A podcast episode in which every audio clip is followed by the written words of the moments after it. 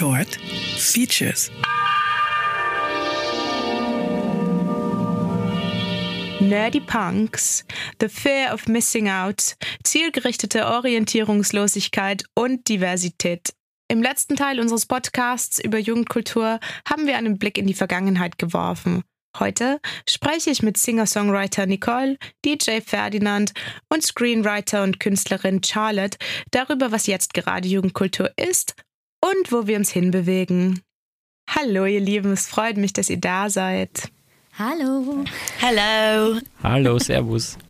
Lass doch mal bei dir anfangen, Nicole. Was fällt dir denn so grundsätzlich zum Thema Jugendkultur ein? Mm, okay, also die ersten Gedanken, die ich irgendwie zum Thema Jugendkultur hatte, war zum einen erstmal die jeweilige der Zeit, ähm, die jeweilige zurzeit aktuelle Popkultur in all seinen möglichen Farben und Szenen. Also ich kann ja immer nur aus meiner eigenen Bubble berichten und weiß ja gar nicht so, kann nicht unbedingt immer alle Sichtweisen vertreten oder alle Nuancen und Nischen, die es gibt, irgendwie berücksichtigen.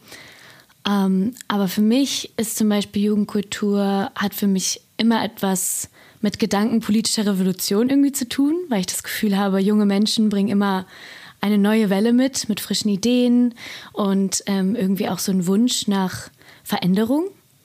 Ähm, höre ich da immer so raus, wenn es um Jugendkultur geht. Noch eine Assoziation, die ich direkt mit Jugendkultur verbinde, ist irgendwie Schnelllebigkeit.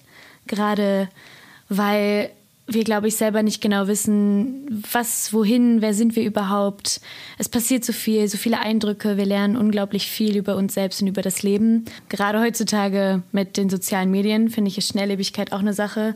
Du brauchst nur einmal runterscrollen und es wird wieder refreshed und du hast wieder was Neues und neue Eindrücke und es geht alles total schnell und das ist auch etwas, was mich irgendwie total mitnimmt, ist immer so dieses, ah, es passiert alles viel zu schnell und ich habe gerade gar keinen Überblick über gar nichts. Und was ich auch irgendwie finde, ist so zielgerichtete Orientierungslosigkeit. Und dieser Versuch, irgendwie in diese Orientierungslosigkeit Anker zu werfen. Weil ich habe das Gefühl, wir wollen irgendwie immer irgendwo hin. Wir haben ein starkes Streben danach, irgendwo hinzukommen. Teilweise ist dieses Ziel, glaube ich, auch gar nicht klar. Und dann kommen noch Selbstzweifel dazu, die einen davon überzeugen, dass das Ziel, das man hat, vielleicht auch gar nicht erreichbar ist. Und ähm, ich glaube, ein ganz wichtiges, ein wichtiger Punkt zum Thema Jugendkultur ist vor allen Dingen Mut. Also ich glaube, dass growing up and growing out of anything requires a lot of courage. Und Eskapismus schwirrt mir noch im Kopf rum. Ich glaube, das ist auch etwas, was wir als Jugendliche oder als junge Menschen auch immer sehr gerne tun, ist in fremde Welten entfliehen, sei es in der Musik, sei es im, in Filmen, sei es durch was auch immer von Kunstformen wir da haben oder halt auch wieder durch soziale Medien. Ich habe das Gefühl, dass gerade bestimmte Ästhetiken vorherrschen. Also ich verbinde es tatsächlich jetzt momentan direkt mit so einer TikTok-Ästhetik. Ich glaube, weil TikTok ist jetzt irgendwie gerade so das Hauptsoziale Medium irgendwie und viele Trends und viele Arten, sich zu kleiden oder seine Haare zu machen oder sowas. Die gab es vielleicht schon früher, aber werden jetzt sozusagen rebranded als so TikTok-Trends und äh, neue Trends, die es eigentlich vielleicht schon gab, aber jetzt wiederkommen und da auch so eine bestimmte Ästhetik entsteht. Was mir vor allen Dingen auffällt, ist, dass ich das Gefühl habe, dass die meisten Jugendlichen mittlerweile einfach schon sehr erwachsen aussehen wollen und sehr erwachsen wirken, was vielleicht früher gar nicht mal so war. Also wenn ich jetzt zum Beispiel so an Red Carpets denke von früher, wie da die Teenstars rumgelaufen sind, zu heute, zu den jüngeren Teenstars, habe ich das Gefühl, die sehen alle jetzt schon direkt so total durchgestylt und perfekt aus wie die Erwachsenen sozusagen in, in der Szene. Und das ist so eine Sache, die mir da auf jeden Fall auffällt. Aber bestimmte Ästhetiken, ich weiß nicht, ich glaube, dadurch, dass es jetzt viel diverser und inclusive wird und ist mittlerweile, dass es auch einfach viel mehr Stilrichtungen gibt, die akzeptiert werden als früher. Was meinst du mit TikTok-Ästhetik? Was meine ich mit TikTok-Ästhetik? Ja, gute Frage. Ähm, Also das erste, was mir jetzt zum Beispiel einfällt, ist so dieses typische, dieser typische Trend, dass man sich vorne die Haarsträhnen heller färbt. Das habe ich tatsächlich auch gemacht, obwohl das auch schon super alt ist. Das gab es schon super lange ähm, und schon vor langer, langer Zeit. Aber dass es jetzt irgendwie wiederkommt und voll viele Leute jetzt denken, dass es jetzt ein neues Ding ist.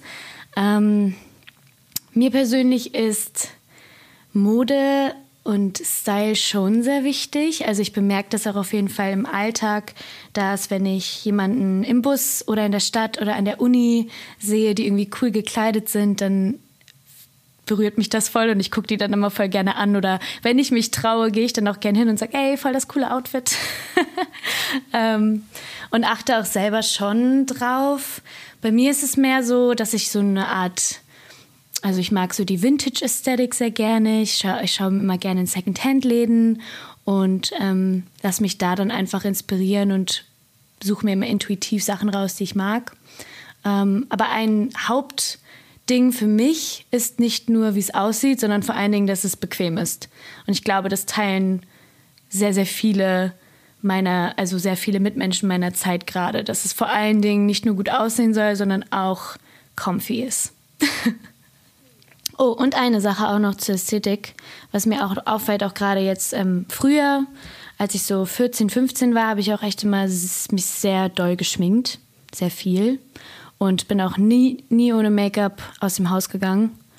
Und ähm, mittlerweile hat sich das bei mir tatsächlich sehr verändert, dass ich viel, viel angefreundeter bin mit meinem No-Make-up-Face. Und wenn ich dann vielleicht mal, so jetzt neulich habe ich mich mit Freunden zu einem Abendessen, zu einem kleinen Dinner getroffen und da habe ich dann einfach nur einen Lippenstift aufgetragen und mehr nicht und war, war damit auch vollkommen okay. Und das hätte ich wahrscheinlich vor ein paar Jahren nicht so gemacht. Ich weiß nicht, woran das liegt, ob das einfach an Selbstakzeptanz liegt und mehr Selbstliebe ähm, oder ob es jetzt auch einfach mittlerweile gar nicht mehr so wichtig ist. Wobei eigentlich hm, die Make-up-Szene ist ja eigentlich gerade so durch YouTube-Tutorials und keine Ahnung was auch sehr krass geworden, aber auch sehr qualitativ anspruchsvoll, würde ich sagen. Aber ja, das ist auch so eine Sache, die mir aufgefallen ist, dass ich auf jeden Fall nicht mehr so krasses Bedürfnis danach habe, unbedingt geschminkt zu sein, wenn ich das Haus verlasse. Ich glaube, dass es einfach gerade einen sehr großen Trend zur Selbstliebe und Selbstakzeptanz gibt und auch gerade so auf, das merkt man, finde ich, auch auf Instagram, dass es so Hashtags gibt wie mehr Realität auf Instagram oder die Beauty-Gurus oder auch irgendwelche Influencer beispielsweise auch, ähm, wenn sie Bilder hochladen, dass sie jetzt auch dann in ihren Slides weiter hinten irgendwie auch so unvorteilhafte Posen oder sowas hat, dass sie sowas auch mit posten, um zu sagen, yo, das, was auf Instagram gepostet wird, das ist alles kuratiert und gepostet und bearbeitet und ausgesucht und sorgfältig, also ausgewählt, was wir, was wir euch hier zeigen. Und das heißt nicht, dass wir immer so aussehen und das heißt auch nicht, dass das real ist. Und ich glaube, vielleicht dadurch könnte man schon sagen, dass es gerade einen Trend dazu gibt, auch zu sagen, hey, ähm, nicht alle Bilder, die man sieht, sind unbedingt real und dass wir uns mehr mit unserem echten Aussehen auch anfreunden. Also meine Musik ist so eine Mischung aus äh, RB, Pop und Hip-Hop. Also ich bin da ja auch, ich denke mal, man ist vor allen Dingen nicht nur aktiv, ähm, dass man sagt, hey, ich möchte jetzt so und so klingen, sondern ich bin da sehr intuitiv. Also ich suche mir meistens irgendwelche Beats raus, ähm, die mir gut gefallen und das sind dann auch meistens so Type Beats von irgendwelchen Künstlern, die ich gerne höre, sei es Frank Ocean oder Doja Cat oder wem auch immer. Ähm, und lasse mich da tatsächlich immer sehr treiben. Also ich schreibe sehr intuitiv und lasse eigentlich eher lasse eher den Song selber entstehen, als dass ich mich jetzt so ransetze und sage, hey, ich äh, möchte jetzt so und so klingen und das und das machen. Ähm, eine Sache, die mir schon auch irgendwie auffällt, ist gerade durch diese Veränderung dadurch, dass wir halt früher musste man ja immer als Sänger oder Sängerin sehr, sehr laut singen können, weil man teilweise über Bands hinaus singen musste, ohne dass man ein Mikrofon hatte oder gerade so in der klassischen Musik oder so, da musste man ja echt Räume füllen mit seiner Stimme.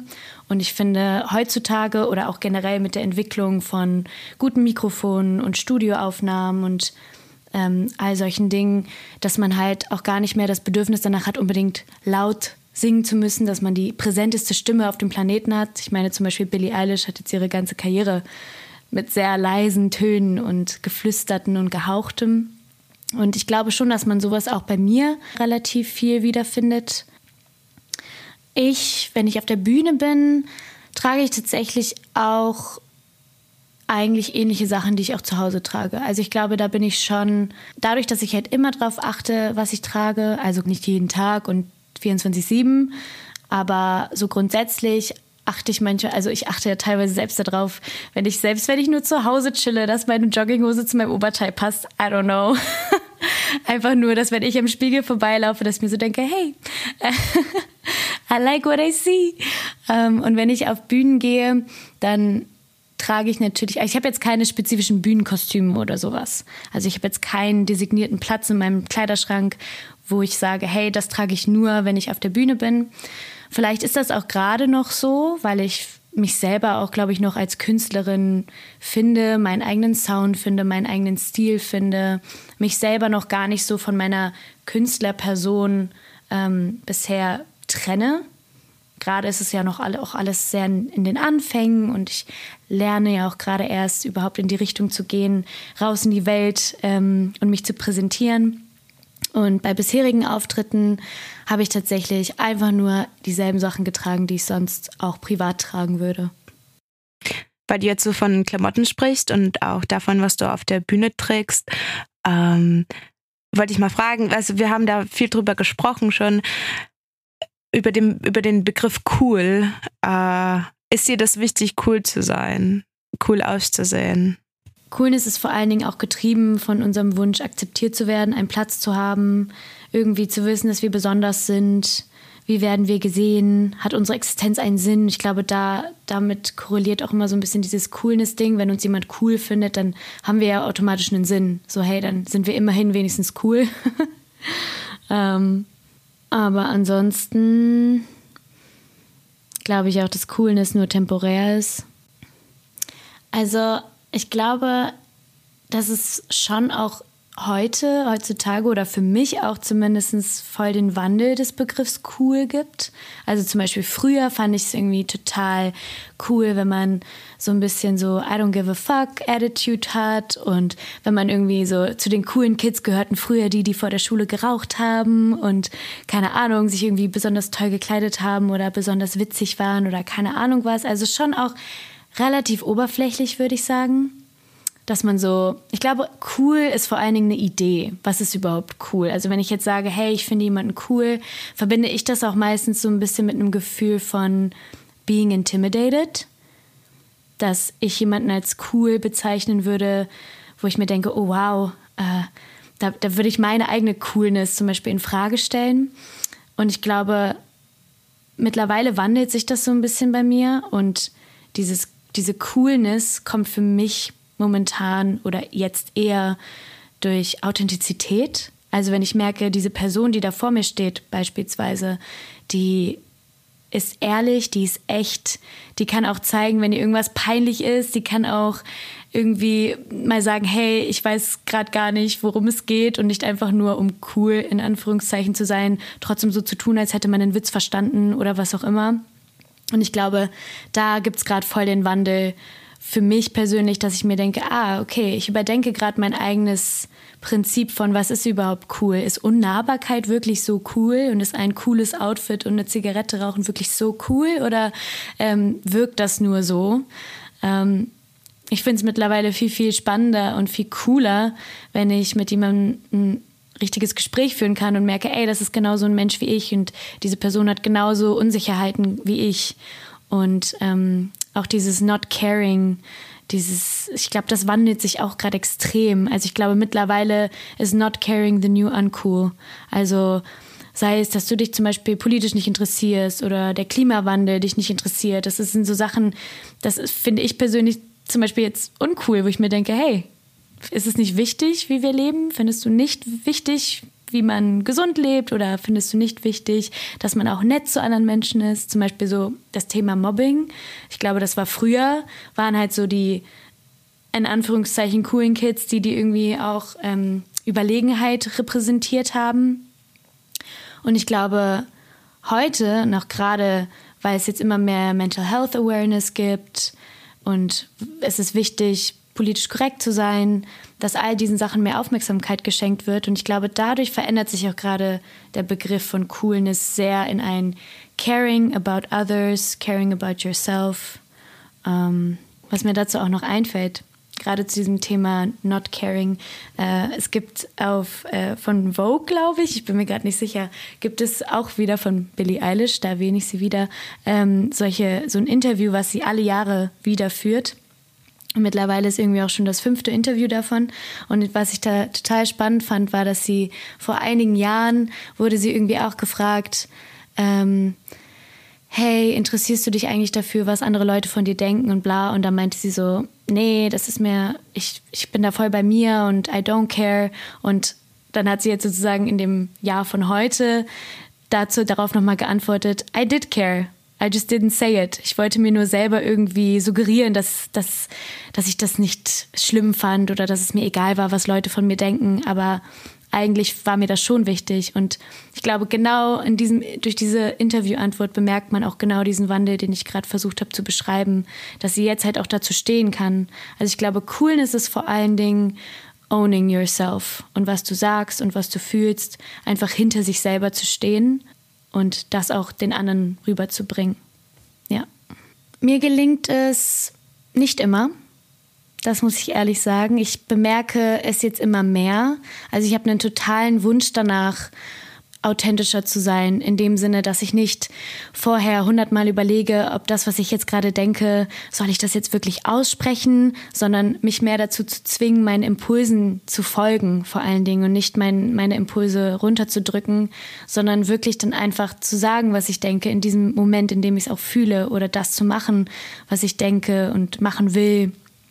Aber es ist auf jeden Fall eine Challenge, weil man ja doch immer im Hintergrund noch hat, ah, was, wenn ich jetzt sage, was ich wirklich fühle und was, wenn ich jetzt das mache, was ich denke, was ich tun will ähm, und dann werde ich nicht akzeptiert oder dann mag mich vielleicht jemand weniger, wobei das auch irgendwie total irrational ist, weil im Endeffekt will ich ja auch gar nicht für das gemocht werden, was ich nicht bin. Eigentlich will ich ja nur für das äh, eigentlich will ich ja nur für das gemocht werden, was ich bin und in dem Fall wäre das das ja. Aber ja, ich merke auf jeden Fall, dass das eine tägliche Übung ist. Ich glaube auch nicht, dass man da jemals ein richtiges Ziel erreicht, sondern dass es auch immer eine Übung bleibt und man es immer mit einer neueren Version von sich selbst einfach vielleicht ein kleines bisschen besser hinbekommt als das letzte Mal. Und solange ich das gerade hinbekomme, bin ich sehr zufrieden.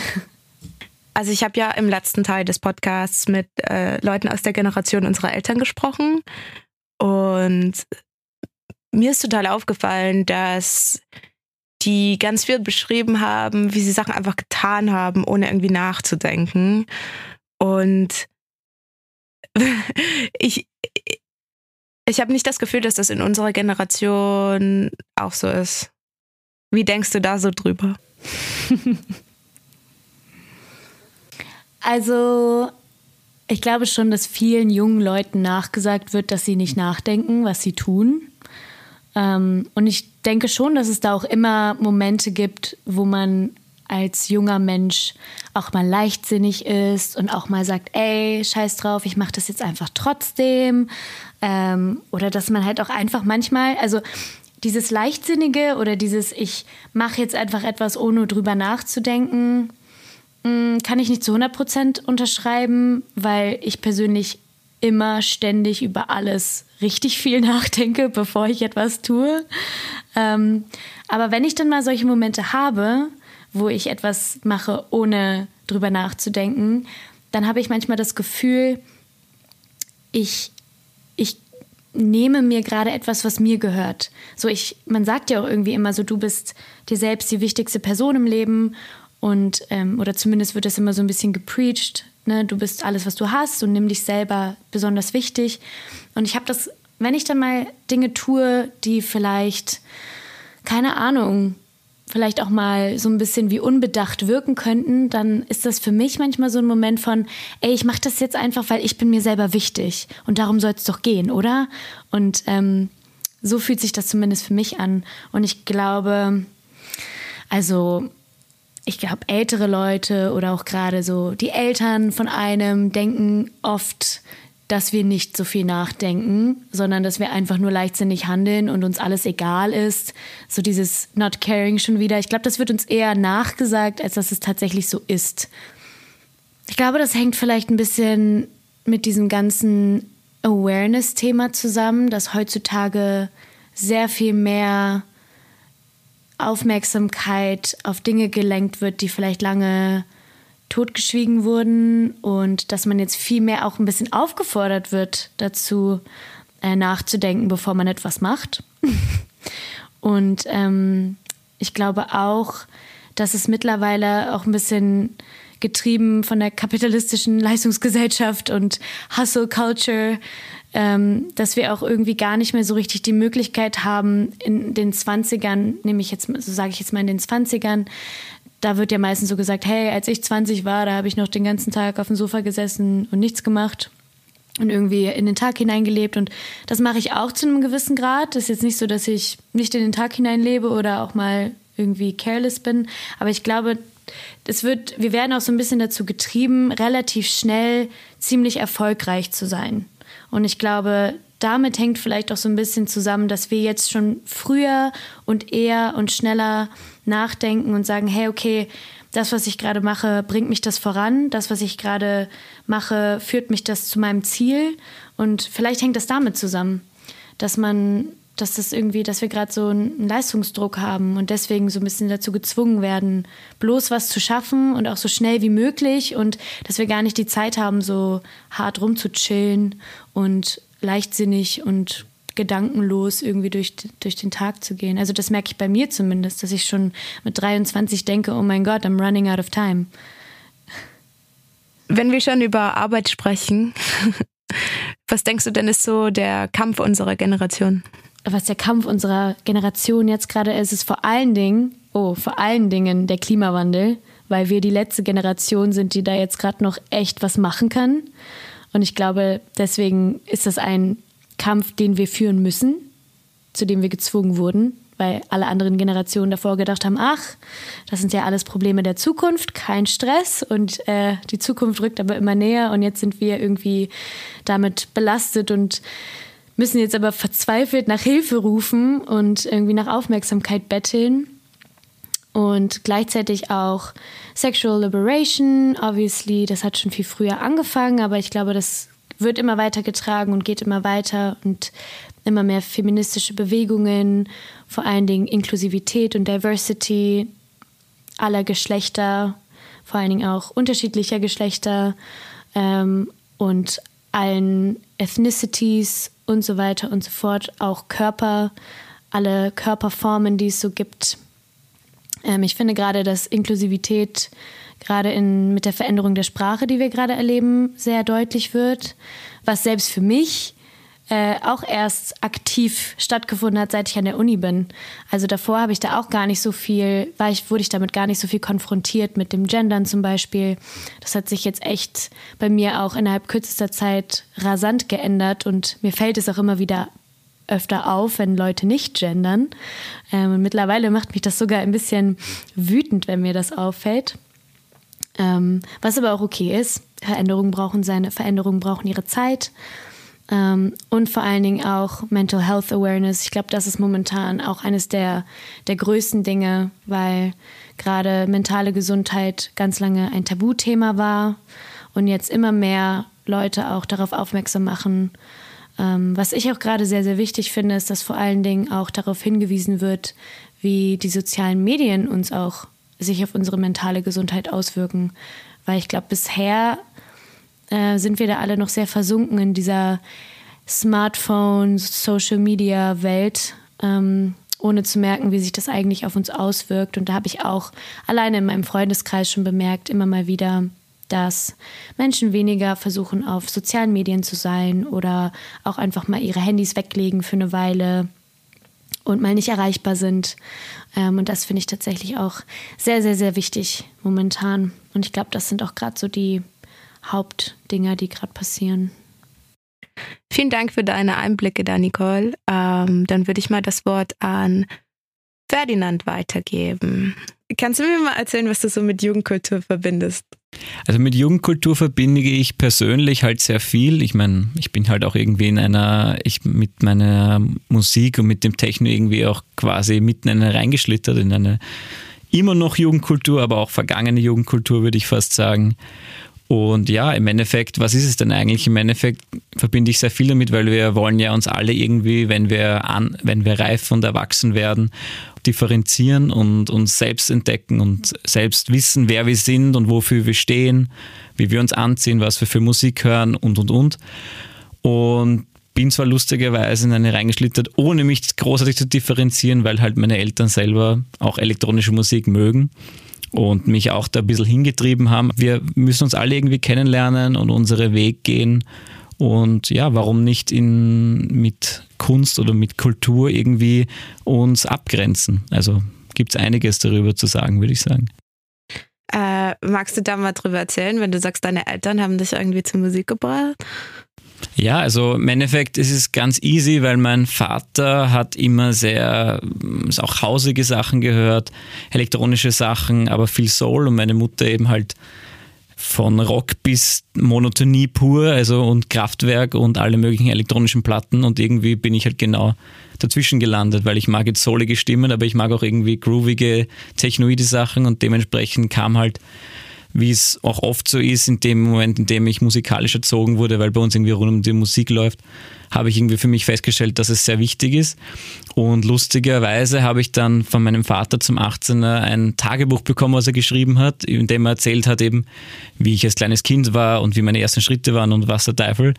Und dann stand halt drin irgendwie, dass ich mit, ich glaube, einem Jahr, zwei Jahren schon sehr ausgeprägten Musikgeschmack hatte, nur zu George Michael tanzen wollte und manche Musik nicht mag. Also ja, ich wurde halt irgendwie musikalisch, würde ich sagen, erzogen. Also, aber ich habe das dann halt als Jugendkultur dann halt weiter ausgelebt und mit dieser DJ-Kultur und Techno-Kultur verbunden und bin halt immer noch dabei geblieben. Ähm, was bedeutet das denn für dich? Also, wenn du jetzt Jugendkultur sagst, oder was bedeutet Techno für dich? Was bedeutet elektronische Musik für dich? Ähm ja, also im Endeffekt, ähm, elektronische Musik, glaube ich, allgemein, aber auch Techno geht einfach darum, dass jeder so sein kann oder sollte, wie er ist und dass es eigentlich das verbindende Element eigentlich die Musik und die Zugehörigkeit ist und dass alles andere eigentlich nicht wirklich zählt. Also im Endeffekt kommt man als Fremder hin und ist sofort eigentlich Teil der Familie und dass es auch natürlich ähm, ein bisschen abseits des nur, unter Anführungszeichen normalen Lebens stattfindet, dass man eben auch einfach mal seinen Kopf äh, woanders hin begibt, seinen Körper, in dem man vielleicht sonst nicht ist oder was ein bisschen außerhalb des Musters ist und einfach Menschen eine Zugehörigkeit gibt. Ich meine, das hat vielleicht besonders für Leute aus der LGBTQI-Plus-Community besonderen Wert, würde ich sagen, weil die halt bis vor kurz oder zum Teil immer noch nicht das ausleben konnten, auch sexuell oder in welchem Zusammenhang auch immer, wie sie sein wollen oder können und dass es halt gerade der Clubs vielleicht ein Ort war, wo sie sich das, wo sie das eben ausleben konnten und so ist es ja eigentlich immer noch, wenn man wenn man genau hinschaut, man weiß, was passiert, aber eigentlich spricht man auch nicht direkt darüber, weil es einfach so normal ist, dass es nicht toleriert wird in dem Sinne, sondern es ist einfach das Normalste der Welt, dass einfach Leute leben, wie sie leben wollen. Was meinst du damit, dass man nicht darüber spricht? Worüber denn? Also, keine Ahnung, zum Beispiel, was nehmen wir, nehmen wir Darkrooms, in dem man, in dem Leute, wenn sie das wollen, sich vergnügen können, sexuell, auch wenn das jetzt vielleicht nicht äh, der unter Anführungszeichen Normen spricht, dass Leute sich vielleicht kurz erst kennen und in einem Club, in einem dunklen Raum miteinander verkehren. Das gibt's alles in, in Clubs, muss man nicht mögen, aber man toleriert es halt oder man ist einfach das Normalste der Welt, weil ja, man sieht zwar, man, und das, that's it, und wenn das die Leute wollen, dann ist das ja okay, und andere wollen es nicht. Und es gibt aber trotzdem diesen Ort, diese Kultur in sich, in der das eben das Normalste der Welt ist, dass der eine das will und der andere nicht, und man einfach so viel Respekt voneinander hat, dass jeder einfach sein Leben für sich führt. Diese was du da beschreibst, diese Akzeptanz und dieses Miteinander. Wie fühlt sich das dann an? Wie merkst du das? Ähm, naja, also ich glaube, dass man auch, also ich merke es zum Beispiel in dem, dass man sehr schnell in Gespräche kommt, dass man sehr schnell das Gefühl hat, Leute zu kennen und dass es irgendwie sehr familiär wirkt, auch wenn man die Leute, die da vor einem stehen, und das sind halt ich würde mal sagen, auch wenn ich auflege und die Wiener Szene gut kenne oder die österreichische, dass sicher trotzdem 99 Prozent der Leute kennt man nicht. Aber man kann innerhalb von einem Satz irgendwie in ein Gespräch kommen und meistens findet man gleich irgendwie einen Anknüpfpunkt. Und ich bin mir nicht sicher, ob das so leicht wäre, zum Beispiel in der U-Bahn. Also ich glaube, ich könnte jetzt nicht irgendwie in der U-Bahn jemanden ansprechen und sofort das Gefühl haben, ma, der ist genau einer, der ist, mit dem kann ich mich sofort gut unterhalten. Also ich glaube, das würde einfach in einem, weiß ich nicht, in Smalltalk auf Dauerschleife enden. Also diese Verbindungen, die man so macht beim Feiern und in Clubs, ähm, bleiben die? Oder sind, sie, sind, sind es Momentaufnahmen? Ähm, ich glaube, das ist, das ist sehr divers. Also ich glaube, es kann sich natürlich eine Freundschaft daraus entwickeln, aber in den meisten Fällen würde ich sagen, ist es halt, bleibt es vielleicht bei einem Gespräch oder bei einem kurzen Talk und man ist jetzt nicht danach Best Friend, aber ich weiß auch nicht, ob das immer das Ziel ist. Aber einfach, dass man kurz plaudern will und einfach socialisen will und ja, mehr, mehr muss ja auch nicht daraus entstehen. Allein, dass das möglich ist, ist schon viel wert, glaube ich. Hast du als DJ und auch in deinem privaten Leben eine Ästhetik, die du so lebst? Ja, also ich persönlich kann von mir sagen, dass ich halt gerne die, also dass ich gerade auf Mode sehr achte, dass ich auch sehr kunstaffin bin, würde ich sagen, dass ich eben schätze, wenn man Gemälde wo sieht oder Fotografien schöne oder eben wie man sich anzieht. Und in meinem Fall ist es halt, dass ich einfach gern extravagante Mode mag. Also im Endeffekt ähm, versuche ich halt einfach für mich Dinge zu finden, die vielleicht nicht jeder hat. Das hat ist aber keine Frage von, ob teuer oder nicht teuer, sondern ich glaube, das ist ein bisschen diese Technoaffinität oder eben Abgrenzung, auch Thema Jugendkultur, dass man versucht, ähm, einfach anders zu sein manchmal, ohne dabei irgendwie jemanden zu schaden. Und ich meine, da ist halt Mode ganz, ganz ein gutes Mittel dazu, weil man einfach sagen kann, man zieht sich anders an. Ist es nur das, dass du halt irgendwie anders sein musst oder steht das für irgendwas Spezifisches? Ich glaube, also ich kann es für mich jetzt gar nicht so direkt beantworten, ob es für etwas Spezifisches steht. Ich persönlich habe irgendwie das Gefühl für mich, dass ich anders sein möchte in so vielen möglich, möglichen Situationen, äh, wie es nur geht, ohne dabei irgendwie, wie gesagt, jetzt per se negativ aufzufallen. Man kann auch sehr negativ auffallen und damit einzigartig sein, aber ich glaube, es gibt so viele Menschen und da rauszustechen, ist zumindest mein Ansatz. Ich glaube, ich weiß aber nicht, ob der für so viele Menschen zutrifft, weil viele halt gerne einfach mit dem Strom schwimmen, um nicht aufzufallen. Also ich glaube, das muss man auch ähm, klar sagen, dass ich da vielleicht jetzt nicht zur groben Masse gehöre. Aber ich habe ganz gerne auch Avantgarde-Mode, das heißt zum Beispiel trage ich ganz gerne meinen Mantel von Kaiko, der einfach eine Tonit-Optik hat, wie in Wien üblich, früher oder bei den antiken Sesseln und ich kann behaupten, dass das sonst keiner tragen kann, weil es gibt es nur einmal auf der Welt. Also so einzigartige Mode, meine ich. Wie fühlt sich das dann an, wenn du den Mantel anziehst? Ähm, ich persönlich fühle mich wohl und strahle es natürlich dadurch auch, glaube ich, raus. Und ich glaube aber auch, dass es einfach als Musiker ganz angenehm ist, wenn man auffällt, ohne viel machen zu müssen. Also es hat auch seine Vorteile. Was ist dieses Gefühl, dass es, also wir haben da schon ganz viel mit anderen Leuten auch drüber geredet, über dieses Auffallen wollen und, und anders sein wollen. Also so anders als wer erstmal und dann dieses Auffallgefühl, was tut das für dich? Ähm, also das Auffallen ist ja, glaube ich, auch immer eine Abgrenzung und auch einfach ich sage einmal, die Verschiebung der Gesellschaft in gewissen Worten, weil was ist denn Jugendkultur? Es ist auch immer eine Rebellion gegen vorige Generationen, würde ich sagen. Und ohne Jugendkulturen wären wir ja auch nicht jetzt, also da, wo wir jetzt sind, weil vor 100 Jahren waren die normalsten Dinge der heutigen Zeit nicht normal, aber weil auch Leute daran gearbeitet haben, in großen Gruppen, junge Leute, Leute, die anders sein wollten, damit das eben normal wird. Also ich würde wahrscheinlich mit meinem Gewand auch oft auf der Straße, werde ich noch komisch angeschaut als Mann, wenn man so angezogen ist. Aber ich will nicht wissen, wie das vor 100 Jahren war oder wie es in anderen Ländern immer noch ist. Also man kann ja auch wirklich viel damit erreichen, indem man eben versucht, und auf deine Frage vorhin, anders als die wahrscheinlich Norm. Aber was ist eine Norm? Im Endeffekt, es ist ja auch nicht Ziel, glaube ich, der Jugendkultur, dass man alle anderen Leute so, also zwingt so zu sein, wie man selbst ist, sondern dass es einfach normal ist, in dem Sinne einfach toleriert, akzeptiert, kein Problem. Darum geht es ja, glaube ich, einfach. Und auch damit Leuten, die einfach Zugehörigkeit gefunden haben, ihre Daseinsberechtigung haben. Das ist wichtig. Ja, also das finde ich auf jeden Fall auch wichtig, dass Leute eine Daseinsberechtigung haben. Ähm, Kannst du mal ein bisschen erzählen, was du für Musik machst?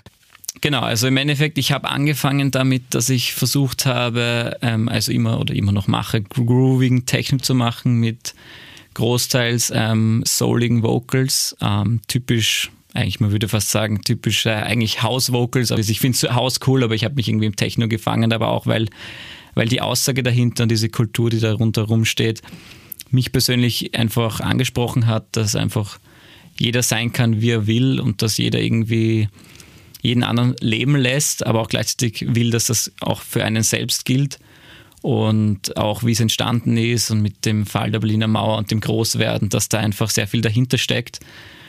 Und was mir persönlich gefällt, ist, was im Kontrast zu anderen Jugendkulturen steht oder zu Gruppierungen, ich nehme es jetzt mal als Beispiel, zum Beispiel moderner Hip-Hop unter Anführungszeichen ist oft sehr materialistisch und sehr wertend, was trägt man, das ist ultra wichtig. Und natürlich ist mir bewusst, dass man sich dadurch auch sehr definieren kann.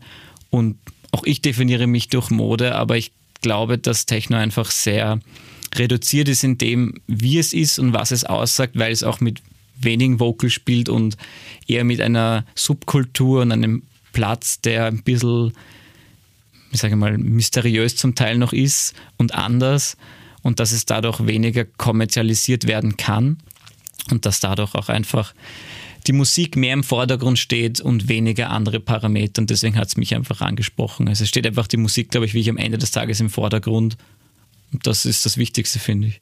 Was meinst du damit mysteriös? Ja, mysteriös. Also ich meine, es gibt halt so viele Clubs auch, die das versuchen mit allein wenn man keine Foto- und Video- oder Aufnahmepolitik hat, dann ist es irgendwie so, man muss hingehen, um es zu erfahren, weil die klassische Spatzenpost sagt halt leider nichts aus. Also wenn ich XY kenne, der in dem Club war und mir erzählt, wie das ist, ja, okay, super, aber ich muss es selbst erleben irgendwie. Also man muss, man wird halt gezwungen hinzugehen. Und das ist, glaube ich, im großen Kontrast zu vielen anderen Bereichen der Erde, wo es einfach darum geht, wie man sich präsentiert nach außen. Und das hat natürlich auch im Techno eine Bedeutung, aber eigentlich geht es darum, dass man entweder bist du dabei oder du bist nicht dabei. Ja, das finde ich ganz leibend. Kannst du dich an deine erste Party erinnern? Meine erste Party, also ich würde fast sagen, die erste wirklich coole Party war im Flex. Und da habe ich mir angehört, Wise UK, der damals noch irgendwie so ein Underground-Artist war und plötzlich groß geworden ist. Und ja, für mich war das damals eine neue Erfahrung zu sagen, ah, okay, der ha Hauptdeck beginnt um 1 Uhr in der Nacht bis 3. Cool. Da bin ich normalerweise schon längst fünf Stunden im Bett gelegen. Aber musste man halt auch einmal herausfinden. Und jetzt spiele ich oft von 6 Uhr bis 9 Uhr in der Früh. Also da hat sich einiges geändert. äh, erster Gig? Mein erster Gig, das ist eine gute Frage. Puh, der ist schon sehr lang her. Äh, ich weiß gar nicht mehr, wo das war, aber ich weiß noch, dass ich als Ziel hatte, nämlich dann durch diesen Flex-Besuch, dass ich gesagt habe, ich möchte einmal im Flex spielen, einmal so als kleines Ziel und jetzt waren es irgendwie schon, keine Ahnung, ich kann es gar nicht mehr an einer oder zwei Händen abzählen, keine Ahnung. Also es war, aber es ist immer noch special, muss ich sagen.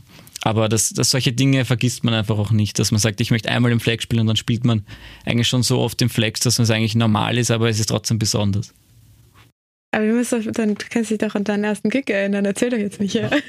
Ich, ich weiß es wirklich nicht mehr. Ich müsste in, meinen lange, in meiner langen Historie auf Facebook und Instagram scrollen. Dann komme ich vielleicht irgendwann einmal drauf, aber ich weiß es gerade wirklich nicht. Ich weiß noch, dass er, glaube ich, mit Hauptakt war aus dem Ausland. Ich glaube aus Berlin, aber ich weiß auch nicht mehr, welcher das war. Ja, das Gefühl war natürlich super. Also ich kann mich nicht beschweren. Es war genauso cool, wie ich es mir vorgestellt habe, weil ja, allein die Anlage super ist und ich weiß nicht, das ist halt irgendwie damals war es zumindest noch so, dass die meisten äh, Gigs im Flex waren, dass man auf der Bühne oben war und nicht unten. Das hat mir damals persönlich sehr gut gefallen, weil es so einen also, ähm, diesen Effekt hatte von, es würde sich gar keiner trauen, dich zu fragen, ob du das spielst, weil er kommt gar nicht zu dir hin. Das fand ich super. Wie ist das dann, wenn du so, also wenn du auflegst und du siehst, die Leute gehen nur ab? Ja, also ich muss sagen, es ist, ich sage mal, es ist Fluch und Segen zugleich, weil es ist irgendwie ein, ein wirklicher Cocktail an Emotionen, der da quasi hochkocht. Und das ist, das sind Endorphine pur, würde ich sagen, weil man sich sehr verbunden fühlt, weil irgendwie alle bewegen sich im selben Rhythmus, alle schauen zu dir, alle hören dir zu. Das ist super cool. Bis dann der Gig vorbei ist, die Leute gehen und du dir denkst, mein Gott, bin ich eigentlich einsam. Aber dafür arbeitet man ja auch weiter, damit man es nächstes Mal wieder hat. Oh, oh Mann. Also ich bin mir eh sicher, dass du eigentlich gar nicht so einsam bist. Aber bevor du mir noch mehr traurige Sachen erzählst, würde ich mich mal an Charlotte wenden und um, ähm, we gonna switch to English now because Charlotte feels more comfortable answering question in English.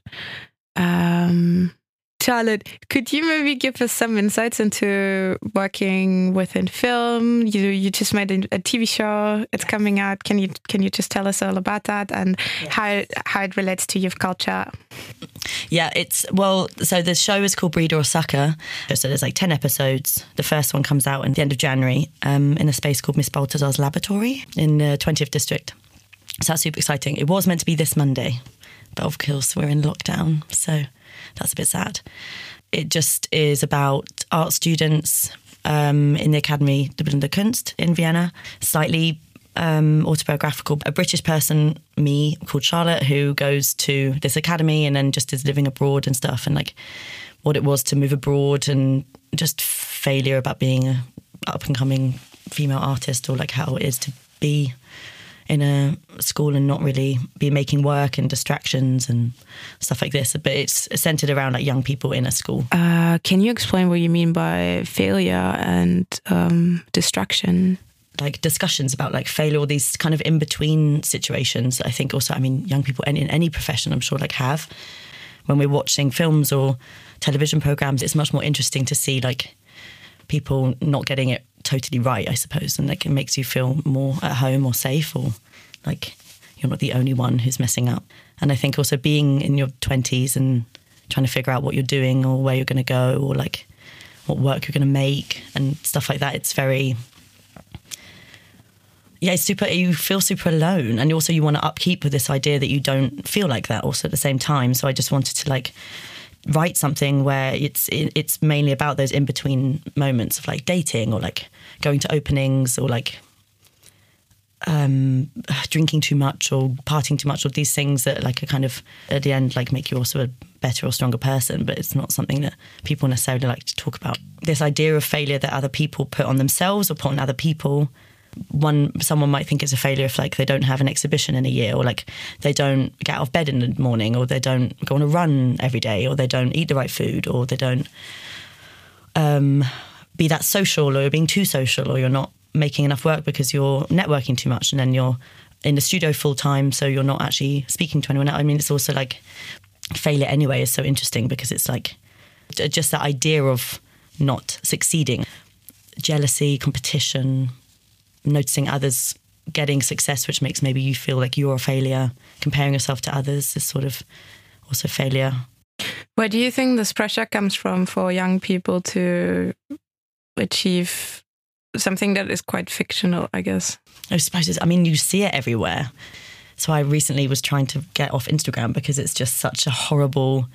Anyone can look like a kind of success, and this is why it's so interesting. It's completely make believe somehow, but like, it's so easy to just assume so much of other people just assume everyone else is is like much more successful than yourself i mean i don't think that's a feeling that's only new with instagram but it's like it's so obvious or it's so in your face so uh, we talked a lot about in the other episodes we talked a lot about mm. this process of finding yourself and finding your place in the world which yeah. i think you're referring to yeah and also like in the first part we generally talked about what youth culture is and i basically focused on aesthetics because I think it's it's always starts with an aesthetic, which makes sense because it's so much easier to see what pants are fitting than what values are fitting your personality. You know, mm-hmm. it's just easier.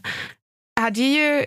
How would you describe this this this period of your life right now, generally related to maybe the ages between fifteen and thirty, where you're trying to find yourself and to find your place, and you're getting pieces and pieces mm-hmm. and pieces, but like something's always missing something's always missing. what do you mean? Oh, like this, like um. I don't know because you you talk about failure, mm. and then you say you know it's it's made up. I really resonate with that statement, but I I'm just wondering if like who do you what do you want who do you want to be if you if you're failing then you it must be failing at something but what is it Oh, so many things. Where to start? Oh my God. No, but I think also just acknowledging that failure isn't a failure to feel failure or to feel like you are failing. I mean, this is what I felt for a very long time, especially when I lived in London. Um, when I was at art school there, it's that need of success, also what we just talked about earlier as well, living in London or being in art school in London. It's just sort of like, I feel like the, there was so much stress of, I don't know, going to openings and like having to meet everybody. And it's all, I mean, you're super young anyway. Everyone was like in, you know, 18, 19 when you go to university. And this is what I was shocked about when I came here on Erasmus. I was like, oh my God, people are like late, mid 20s at university. This is like mature students in England. This is kind of so interesting. Totally makes sense now, obviously, and I'm one of those mature students, I suppose, being 27. It was horrible. It, I found it really, really stressful when I was living there, and it was just so overwhelming. Obviously, being around lots of people who are making it very quickly, or they're becoming very like successful, it makes you feel anyway like a failure in itself. It was just so, yeah, very overwhelming. Then I came here on Erasmus, and then I was like, okay, there's either going to be you're going to like live in this sort of fear of not doing anything worthwhile, or you could just do exactly what you want to do and not really care so much about it. Talking about these scary feelings of failure, or like acknowledging them, using humor to do this, which is also a really massive, important part of the TV show. It's it's totally using humor as a tool, also to like get pushed past all of these things. After I just started doing what I really wanted to do, it just was like, okay, obviously this is you just have to trust yourself or trust your um, intuition, and I think everything just sort of like falls into place. Mm, just this pressure, I think it should be discussed more. So that's why I wanted to like also write about that more. I suppose make people feel less alone. Oh, oh, that's so sweet. mm. Um, what is youth culture, Charlotte? Uh, I don't know why the Kardashians are just stuck in my head. This is so really. oh God. the Kardashians are you? I have just like Khloe Kardashian's face just like ingrained into my whenever that word comes. Up. I have no idea why. Um, That's so interesting. She's old as well. Yeah. Why Khloe? Explain. Whenever I watch this show, I can't even going to talk about Kardashians. Uh, I don't know. There's something that because she's tried to mirror in Kim all the time. This also might not be fully true. I'm really sorry to very hardcore Kardashian fans if this is not the case. In my experience of her, I always felt like she was always like in Kim's shoes. And maybe that's just what I think about youth culture. I've maybe it's just copying. It just feels like everyone's just copying po- past things. I don't know. It's just like a mix of all different sisters, let's say, all the different Kardashians, all the different past youth type of culture, and Khloe's just sort of like formed herself into all of them. I don't know, like with the trousers and the. But like style wise, I mean, it's just a mashup, I suppose, more than ever.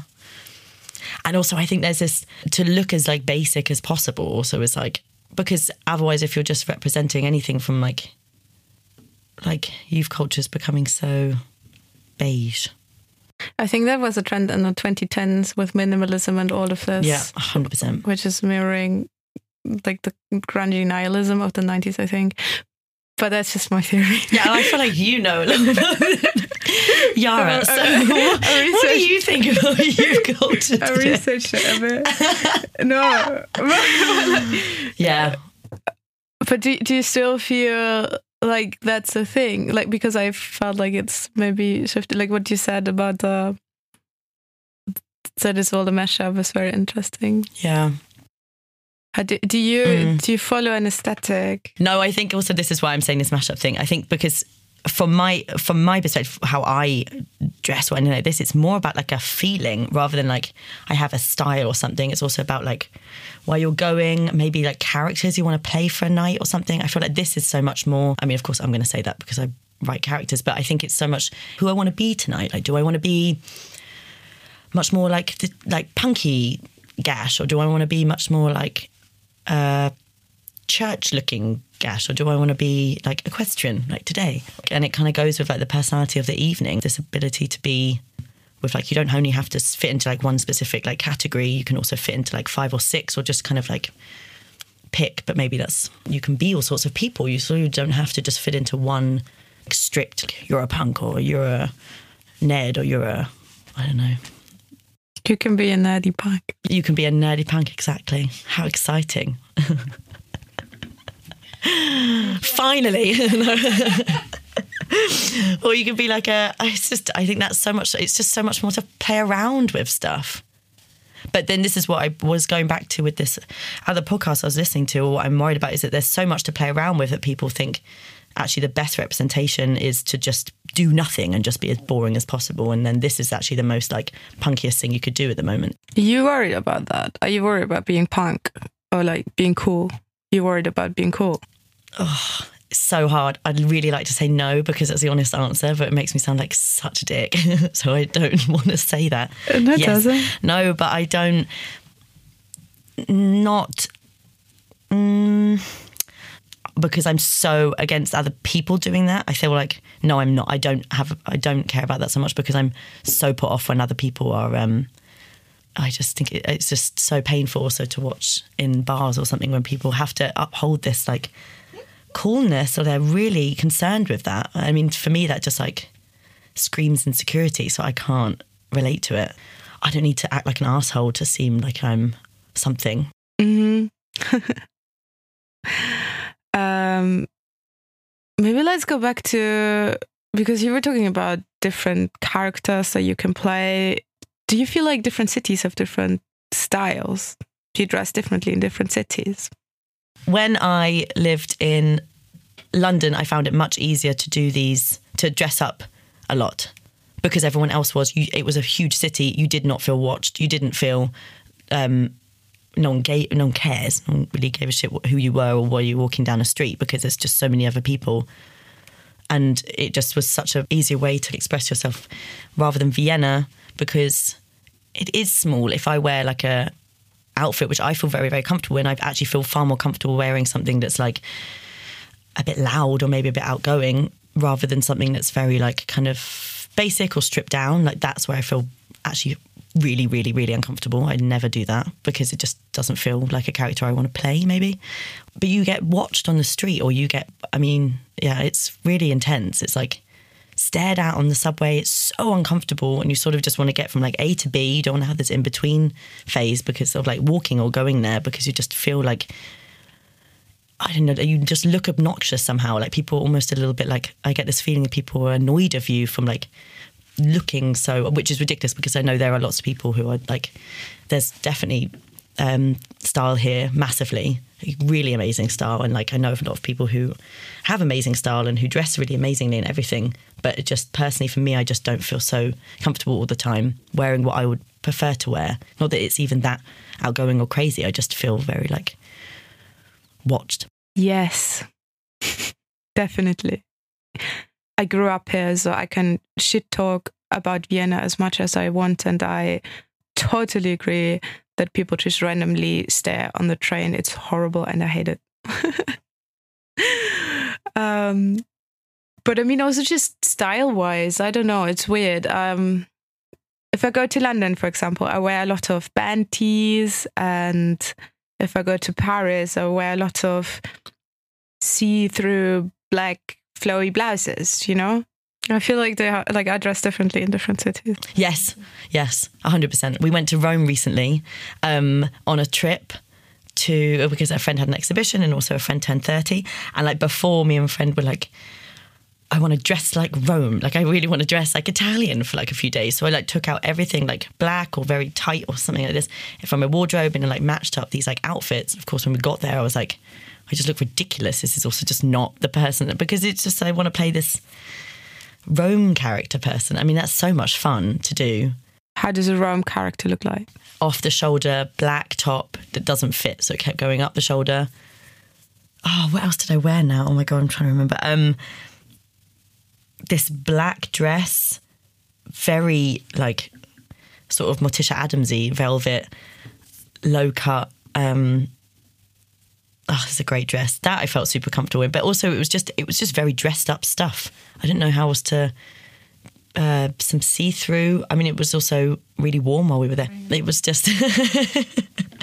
what did I wear in Rome? No, I'm trying to um, remember. I mean, it was also very tight pants or an outfit that I would assume would I'd feel feel really comfortable there, but it's just also just my interpretation of what I think people in Italy dress like. Also, when you're walking around, you're like, okay, now I do actually feel a little bit uncomfortable because I'm not wearing firstly what I want to wear and wearing what I think I should wear there just to fit in, which is ridiculous. But then I don't know, you have a few drinks and then you feel fine. And it was really, really fun. And it was also just fun to dress up anyway in these sort of ways and stuff. But I definitely, definitely dress differently in different cities. Yeah, 100%. I mean, if I'm ever going back to England as well or something, like who, what kind of person do I want to be there? And then you kind of like create a wardrobe if it's like very comfy, cozy, certain type of jumpers, or if it's going to be this like kind of fishnets and very short skirts and tiny top sort of person, or like which coat do I want to wear? I have hundreds of coats, and they're all very, very different. So it's like depending on which person I want to be. I think coats are so important, more so than anything else. That's why winter's so exciting. Coats and shoes. Oh, youth culture. No, I don't know.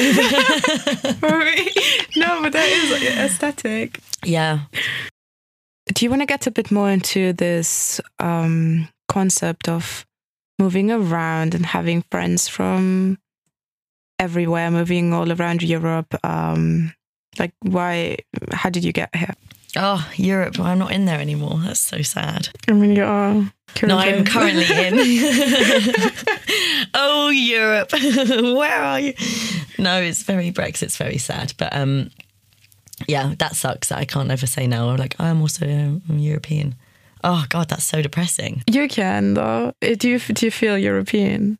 No, no, no. I do. I mean, I don't know. Not really. That's not true. I, I don't because I have a, a very idea of like Europeans much cooler and much more casual and but what is British if not European? Like, I mean, it's not a continent. Is it? No, totally. It's just so British people are so annoying. I almost feel like it would be rude if I said that I was. I felt European because British people are just oh god, it's so frustrating. No, you know, I do absolutely in terms of like. Um, so I was studying in London, and then we had this Erasmus program in our school, and I was that's why I also went to this school, Wimbledon College of Art, which was really fun because they had this Erasmus program, and I thought it was just so important to also just live abroad for a while and also get, partly get paid for it. We got so much money for this Erasmus program. Um, things like this is what I'm worried about with the with not being in Europe. I'm really scared for younger people that they won't have that same um, freedom to just like. I mean, I'm not sure what happened with Brexit, but I'm just saying it would just be really sad to not have that opportunity because it completely shaped my 20s. Being able to also move around, not only for Erasmus, but also when we went interrailing all the time, or we were just, I feel like we were just all over Europe constantly, or like moving around, or holidays, or really quick, cheap, like visiting people or visiting friends, or going to see, going to somewhere to see an exhibition. I mean, obviously, this all sounds really like privileged as well, but it just the, the freedom of moving around Europe is it is super easy. I mean, flights are crazy cheap. You can get like a quick hostel or something, and we did this often, and that is so. Um, yeah, that's crazy important. I'm really, I'm really nervous if that makes it becomes harder for the younger, for the younger generation. I think it's so important to be able to move around and see different cities.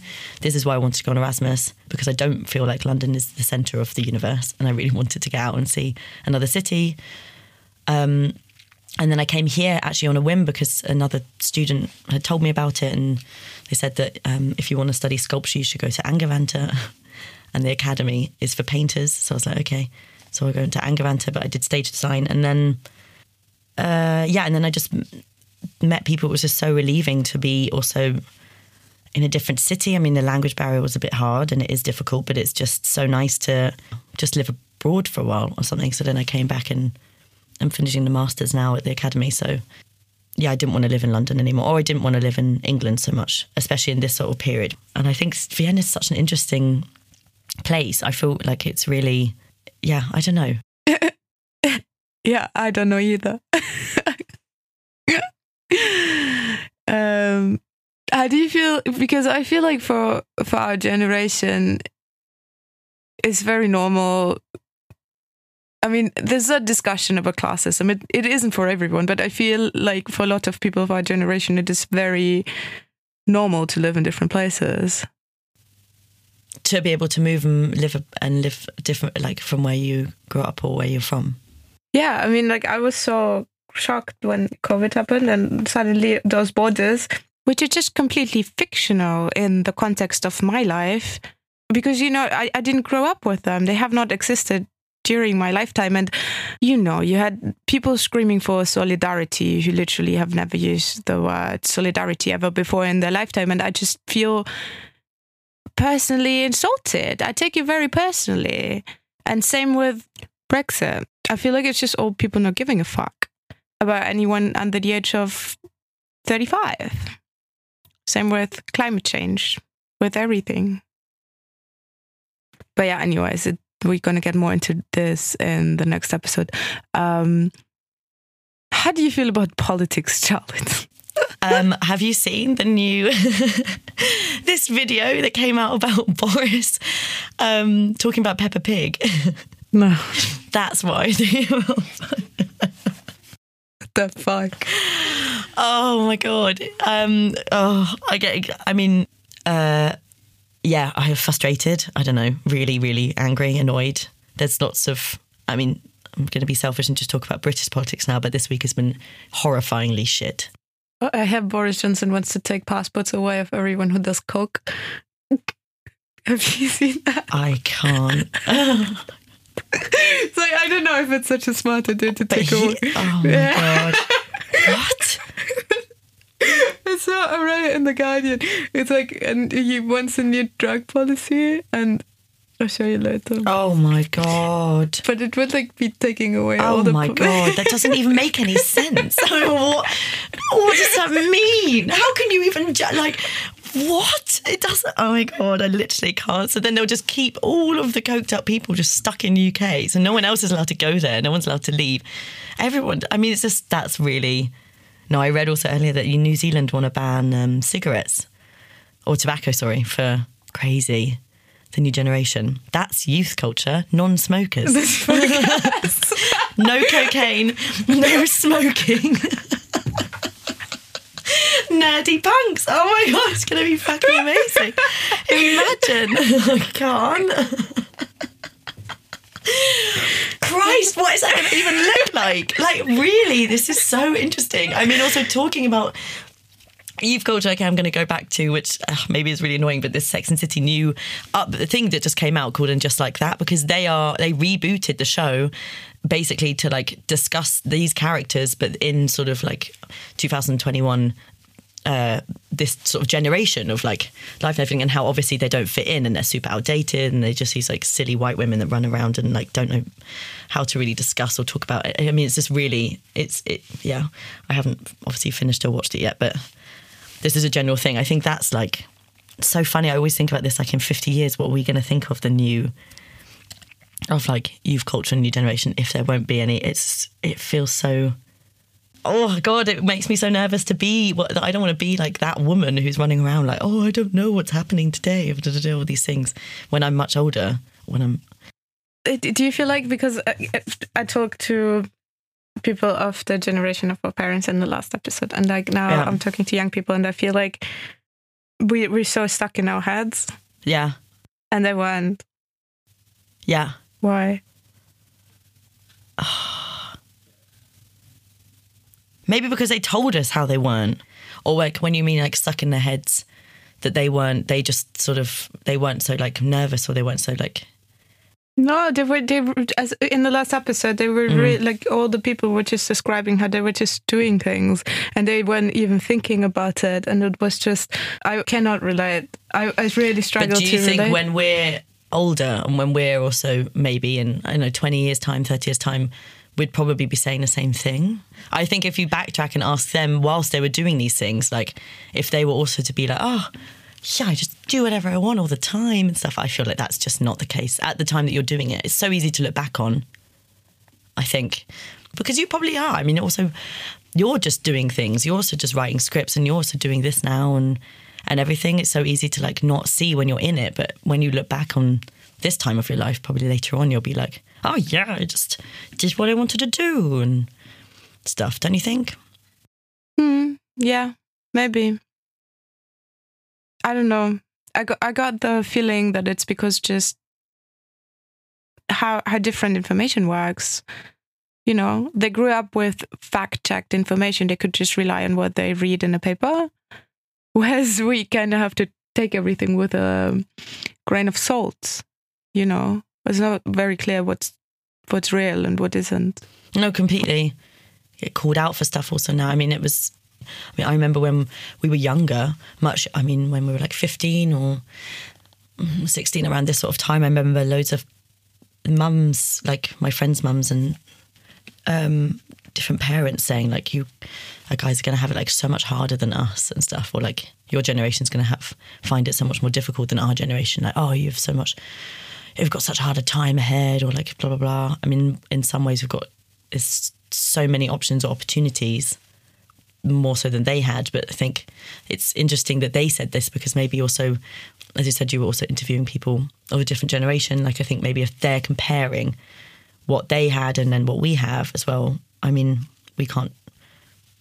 It's like maybe that that's also just their experience of like it for them. It seems way harder now. Like these are your young days as well. Like you must, oh my God, you're super young and you've got to make a difference. And then obviously loads more. This happened also for many generations, but I, I, think maybe more now than it has before. Like young people, very young people are becoming very, very famous very fast. You know, Lord and Billie Eilish and all these like very young and child stars and stuff. I mean, it's a massive thing also in the 90s like with Lindsay Lohan, all these sort of people, but it's like in the Disney world of club, whatever it's called.